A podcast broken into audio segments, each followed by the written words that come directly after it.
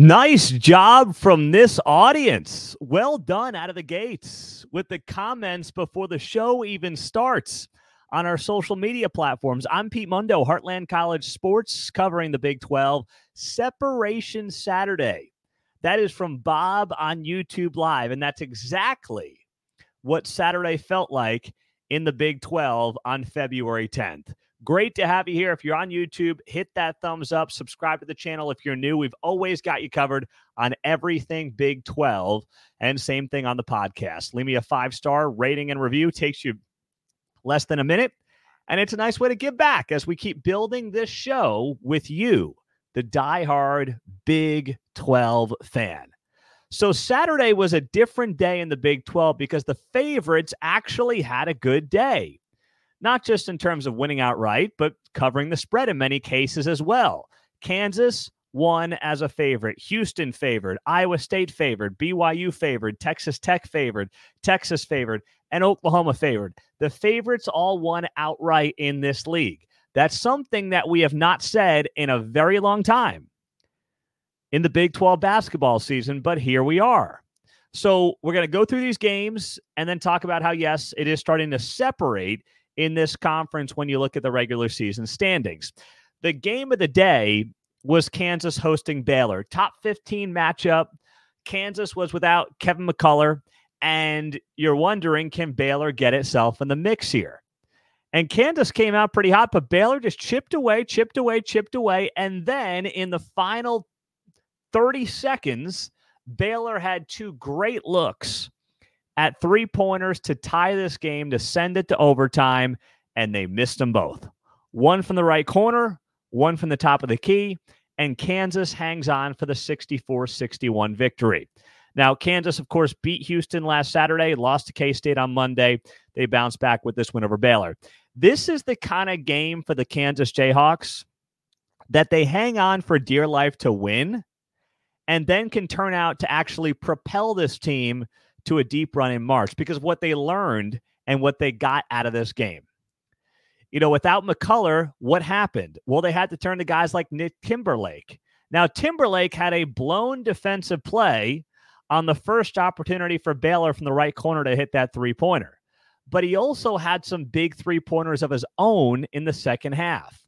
When guys like Nick Timberlake can step up and can give you a little confidence and give himself a little confidence, and give a little depth to this rotation come March. And you're able to pick up a win against a top 15 team without Kevin McCullar. That is an incredible sign for Bill Self. So he has got to be fired up coming out of that game because there's so much that he can look back to and say, gosh, we struggled here. We had some issues there. I mean, they couldn't buy a three point bucket on Saturday in Allen Fieldhouse. They got out rebounded by 17. I mean, there is a lot of reasons to suggest Kansas should have lost this game. If you told me Kansas scores 64, I say they lose by eight to 10 points easily. Yet, you know, Baylor couldn't really get itself going. Baylor, one of the best three point shooting teams in the league, really, uh, you know, struggled throughout this game. And that was evident as well on Saturday. So they only shot 31% from downtown, but, you know, KU was even worse. So KU worse from downtown. They had less free throw attempts than Baylor, which is very rare for an opposing team in Allen Fieldhouse. And they got out rebounded by double digits. Now, where did Kansas win this game? Turnovers. Baylor being in this game despite 21 turnovers is a shock. You turn the ball over 21 times on the road in Allen Fieldhouse, you're screwed. Baylor hung in this game. But of course, they come up short. They got to be kicking themselves going back to Waco. And for KU, uh, this game is huge for so many reasons. It keeps them one game back in the conference standings. They're still in the mix. They got to go to Lubbock for a big Monday game coming up here. So to dodge the bullet that they dodged with Baylor, not playing their best basketball, being without McCullar, is absolutely enormous. That's a big deal and a big win for KU, and Baylor's got to be kicking themselves a little bit. So, uh, next up, as we bounce around uh, the Big 12 and the games that were on Saturday, Houston hangs on 67 to 62 on the road against Cincinnati. What a great environment that was, by the way. Not that I expect anything less at Cincinnati. The football environment also appears underrated. I admit, surprised in the league for a hot minute. But the football environment looks very good. Our Matthew Postins was at their first game against OU, and their basketball environment looks great. So Cincinnati is quickly moving up my bucket list of Big 12 places I've got to get to. That place was um, rocking on Saturday, and it was a lot of fun to watch. But in the end, you know, as you're watching this game down the stretch, it, it just it felt like Houston had the experience, Houston had the depth, and it felt like even when Cincinnati was making its run, Houston was going to be able to hang on for this win. And that's exactly what happened in this game. And with that victory, Houston was able to put themselves in a position where they've still got first place locked down in the Big 12 conference. They're a half game ahead of Iowa State, who we'll get to shortly. They have that depth. They continue to, uh, you know, play outstanding defense, even when they're not at their best offensively. And Houston, you want to talk about bad shooting. Houston, I had to look it up before we came on the show. I knew they were terrible from three point range. I would not have guessed they were this bad. They were three of 16 from three point range. Now, Houston's not going to be a team that necessarily lights you up from downtown. They don't, you know, they're like middle of the pack when it comes to three point shooting. But to look at Houston and see them go three of 16 from three point range is just horrible. But, you know, they limit their turnovers. They've always done a good job at that. They win the turnover battle, they win the rebounding battle. You do that on the road, and you got the defense this team has, you're going to find yourself in a very good spot. And that's exactly what the Houston Cougars got out of the team on Saturday. So, uh, it is it is right now Houston's. I know they're only a half game up, and I know of course Iowa State has the head to head over the Houston Cougars. But just watching them night in, night out, I feel like as we approach the midway mark in February, they're the team to beat. But here's the thing they've got back to back games starting next Saturday, home to Iowa State at Baylor. Those two games right there. In fact, that Iowa State game may end up being for a quasi, you know, Big 12 championship when we look back on the season that is going to be an enormous game. And how that game is on ESPNU next Saturday is mind boggling to me. What the hell is ESPN doing? How is that game on ESPNU? Why don't they put the damn game on ESPN Plus for crying out loud? I mean, that should be prime time ESPN, just like KU Baylor was. Top 15 matchup, first place likely on the line in the best conference in college basketball.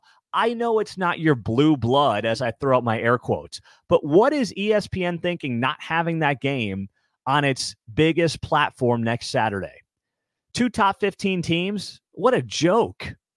I mean, could you disrespect the Big 12 anymore?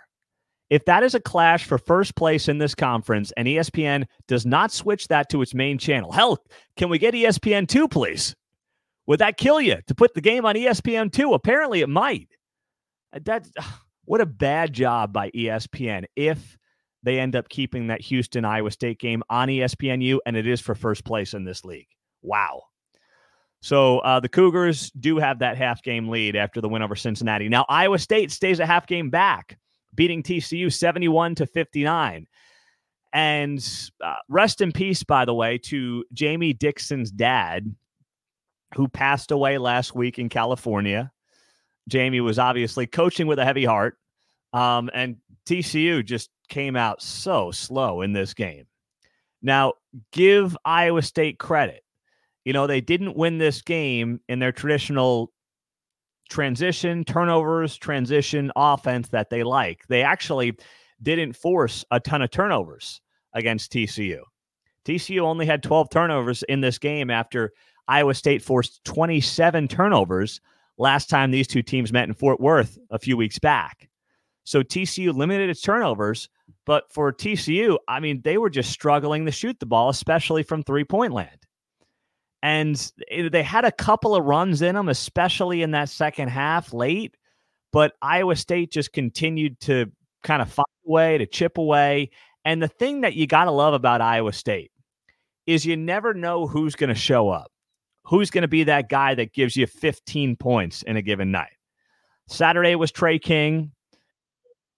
Is uh, good output as well. But all in all, I mean, you just you don't know. Is it Jones? Is it King? Is it Lipsey? I mean, you know, we can go down this list and you can find probably a good five to six guys that on any given night could lead you with that 15 point game. And that's what makes Iowa State pretty tough to defend.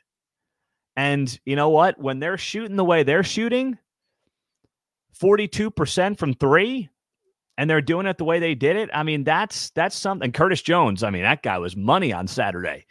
When you're shooting it like that, when Jones is hitting and knocking down his threes, um, it's a very difficult team to beat. When they're winning in ways that they typically don't win, that's impressive for Iowa State. But Hilton Coliseum is quickly becoming similar to Allen Fieldhouse and if you're able to get a win there, gosh, I mean, it, it just feels like two in some respects. That's how difficult a place Hilton Coliseum is becoming to play. And Iowa State fans should be very proud of that. And obviously, that's because Coach Otz has spies behind the opposing team's bench, obviously, right? That's a wink, wink, nod, nod, tongue in cheek. Don't freak out, Iowa State fans. I'm making a joke here. Okay. Follow me on the sarcasm. I hope you did. but uh, it, it was a very good win for Iowa State as they stay a half game back of the Houston Cougars. Now, as we roll on through this uh, Saturday that was in the Big 12, this game, I admit, I watched from afar. Texas blowing out West Virginia, and that's because, well, the game was on Longhorn Network, so a big double bird to the uh, Longhorn Network. Good riddance. Don't worry about that thing ever again. I think if I saw it right, that was the last game ever, uh, last basketball game at least ever on Longhorn Network. So good riddance to that trash. It is gone. Sayonara. See you later. And um, don't have to worry about that anytime soon. But didn't miss much. Texas Tech, I mean, blew the doors off of West Virginia, put up 55 in the first half. Dylan Disu had himself a career night, 7 to 10 from three point range, 27 points. All the starters were in double figures for Texas. So, uh, start to finish, it was a rout. And I guess if there's a game that's ever going to be on Longhorn Network that we're going to miss out on, this is not the worst one to have. So, West Virginia continues its trend of really good play at home, struggling on the road. And for Texas, believe it or not, they had had the opposite problem. They've been better on the road than they've been at home. So that was a big win for them. And now for Texas, they head into their bye week before they go on the road to Houston next Saturday. So that's one the circle. That's a uh, that's a noon tip on CBS. Okay. All right. I can get behind that. That's going to be pretty fun. CBS, Texas at Houston next Saturday. Sign me up when we're going into a post football world after uh, Super Bowl Sunday. Meantime, we got three games we got to dive into here. Uh, let's do it. Let's start with Texas Tech beating UCF. Oh, let me note this too. Before I tell you about this game, I went two and one on my bets on Saturday. And I, I'm not giving you picks going into every Saturday. I could do it. I threw it up on the message boards. If you're not on our Big 12 message boards, make sure you hop on there. Go to heartlandcollegesports.com click on the members forum tab, sign up. It's free. Great way to interact with a bunch of Big 12 fans, myself included. I gave you three games, three picks I liked for Saturday. I gave you TCU plus seven and a half or eight and a half. Missed that. I gave you Texas Tech and UCF under 137 points. Nailed that. And then the last game I gave you that I liked was Baylor plus seven and a half at Kansas. And I got in on the seven and a half before it was announced that McCullar was out. So two and one on the picks. I'm going to start popping those up on the message boards maybe on Friday night, um, just to get some more traction going on there and just just make it fun. You know, I, I the basketball lines don't get released till the night before. They move so quickly. So it's hard to do this on like football where you can kind of build it throughout the week. But I'm going to pop those up on the message boards. Went two and one on Saturday uh, with my picks. And for those of you asking who are watching, yes, I'm on the Chiefs money line today. You can see it on my vest here in Kansas City. Go Chiefs. I can't believe I get Andy Reid, Patrick Mahomes, and the better defense as an underdog in a game they've been in four times in the past five years. I, like, I don't know what I'm missing in Vegas, but sign me up for that. I'm also leaning under the 47 and a half is where I would go with this game. So do with that information what you want. Maybe you put them together as a parlay and have a little fun. There you go. So, uh, and by the way, if you're just joining us on YouTube, subscribe, hit the thumbs up, makes a huge difference. Thank you for doing that. Thank you for being here and on the podcast. Leave that five star rating and uh, review. So, uh, next up, UCF Texas Tech Red Raiders get a 66 to uh, 59 win. You know, my questions for Texas Tech a few weeks ago are starting to get answered. And I mean that in a positive way. If you told me Pop Isaacs and Joe Toussaint go a combined five of 23 shooting, I say Tech loses any game where those two guys can't buy a bucket. Pop finishes with seven points, Toussaint with uh, 11. Well, they're getting what they need from other players. And that was the question all along. Is this team just truly Pop Isaacs as Pop goes, the team goes? When you've got, you know, double doubles and, and relatively quiet double doubles, I will add, from Darrion Williams, who's capable of doing this every night. And then you're also getting continued quality production and output from Warren Washington, double double for him as well. That opens things up for Texas Tech. I mean, Washington who had himself a tough night having to go up against a a UCF team that is going to pound you on the boards. I mean, that's what they do. Texas Tech, when you look at Texas Tech, they're one of the worst rebounding teams in the Big 12 in conference play.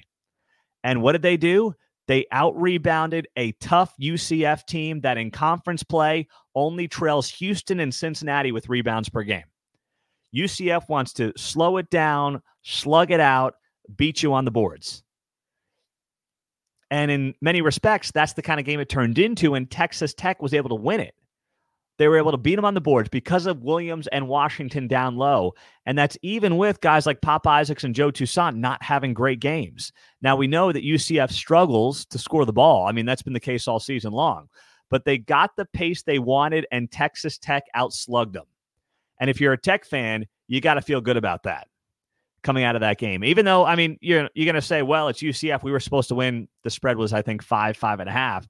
Yeah, but still, UCF has played some good basketball this year. UCF has has done well. I mean, let's not let's not act like um, UCF is the doormat that we thought they were going to be. That's not what they are by any stretch. So that's a gritty win for Tech, and they were not caught looking ahead to KU and Kevin McCullar's return on Big Monday. So that's a big deal there. Two games we got to dive into. I wish I had my red solo cup here, but I don't. I just have this glass of water.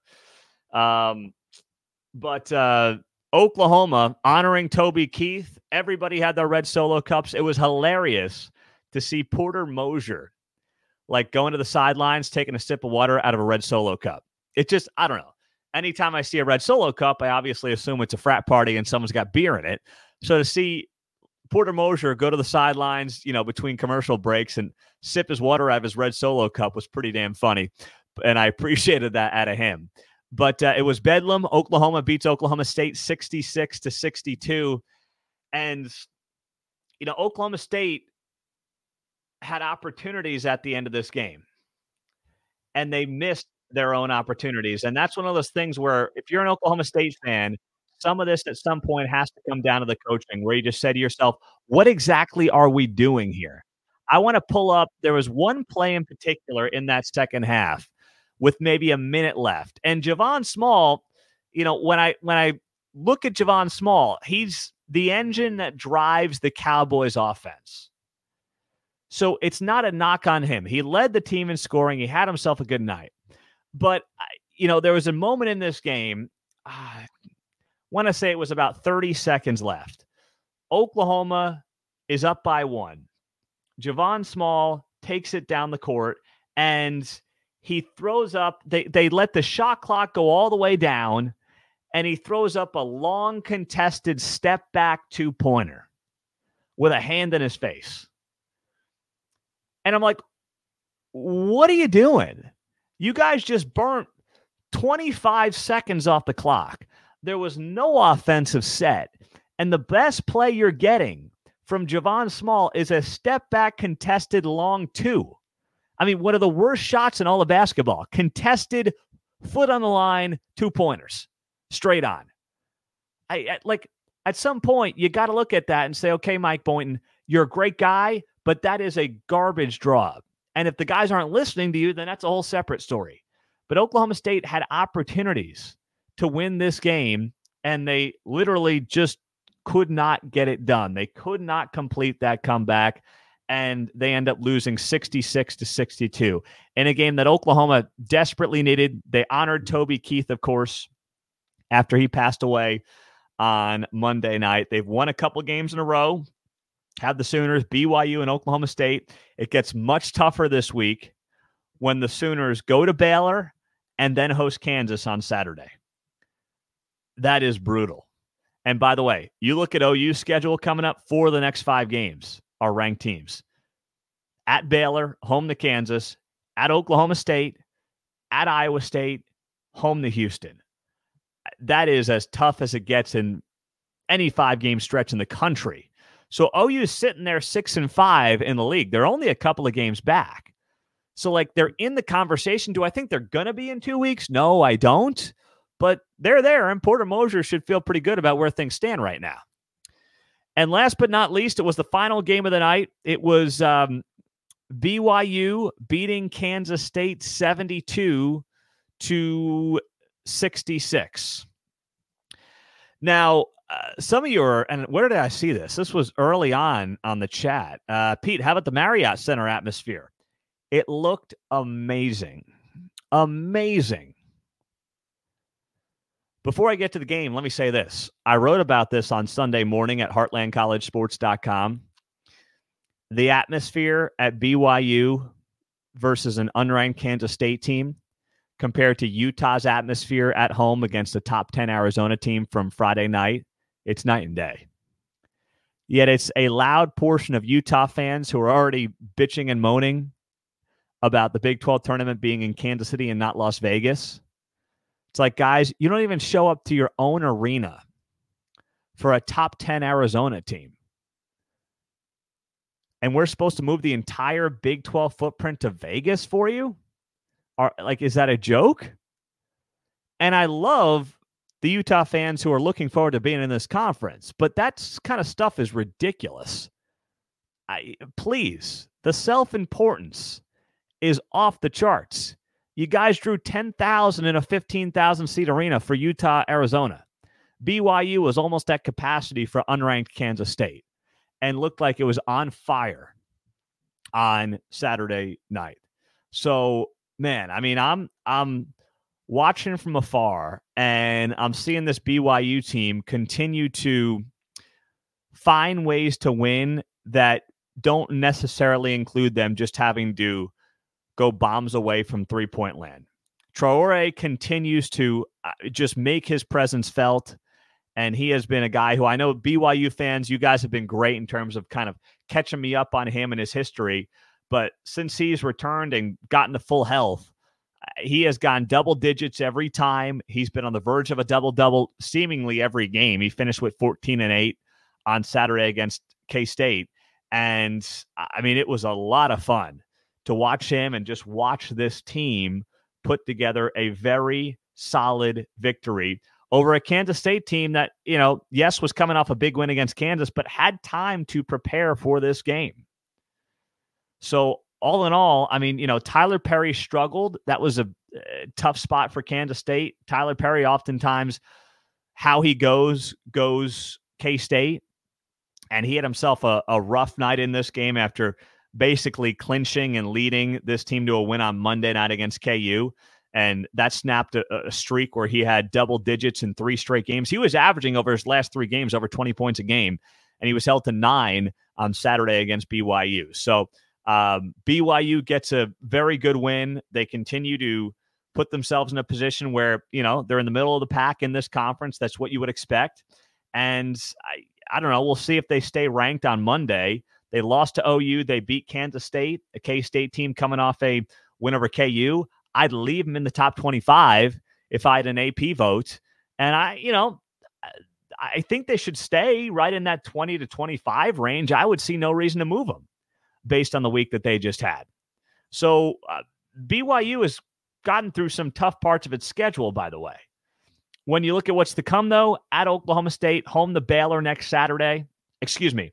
Um, home to UCF, at Oklahoma State on Saturday, home to Baylor, at K State, at KU. So that Baylor, K State, KU three game stretch is going to be very tough. And we'll learn a lot about BYU as well as we uh, head down the home stretch of this Big 12 basketball season. I'm Pete Mundo. Heartland College Sports is where you find us covering the Big 12. Join those free members forums as well. We'll look forward to seeing you guys on there. Sign up, it's free. If you are on YouTube and you are watching and you have not done it yet, subscribe to this channel, hit that like button. It helps us tremendously as this show keeps growing, and it's because of you. So thank you, thank you, thank you. Let me get some of your comments here.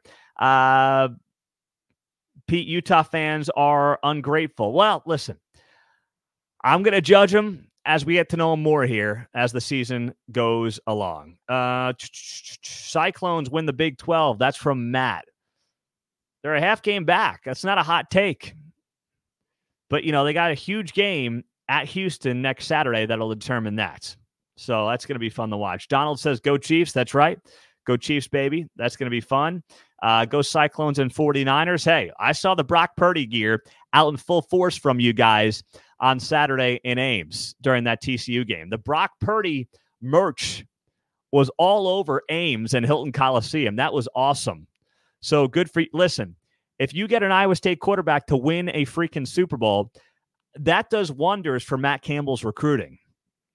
All right, let's let's not forget now. Joey McGuire is getting Patrick Mahomes' money. Like literally, Mahomes obviously gives back to Texas Tech. Brock Purdy's making 800 grand in San Fran.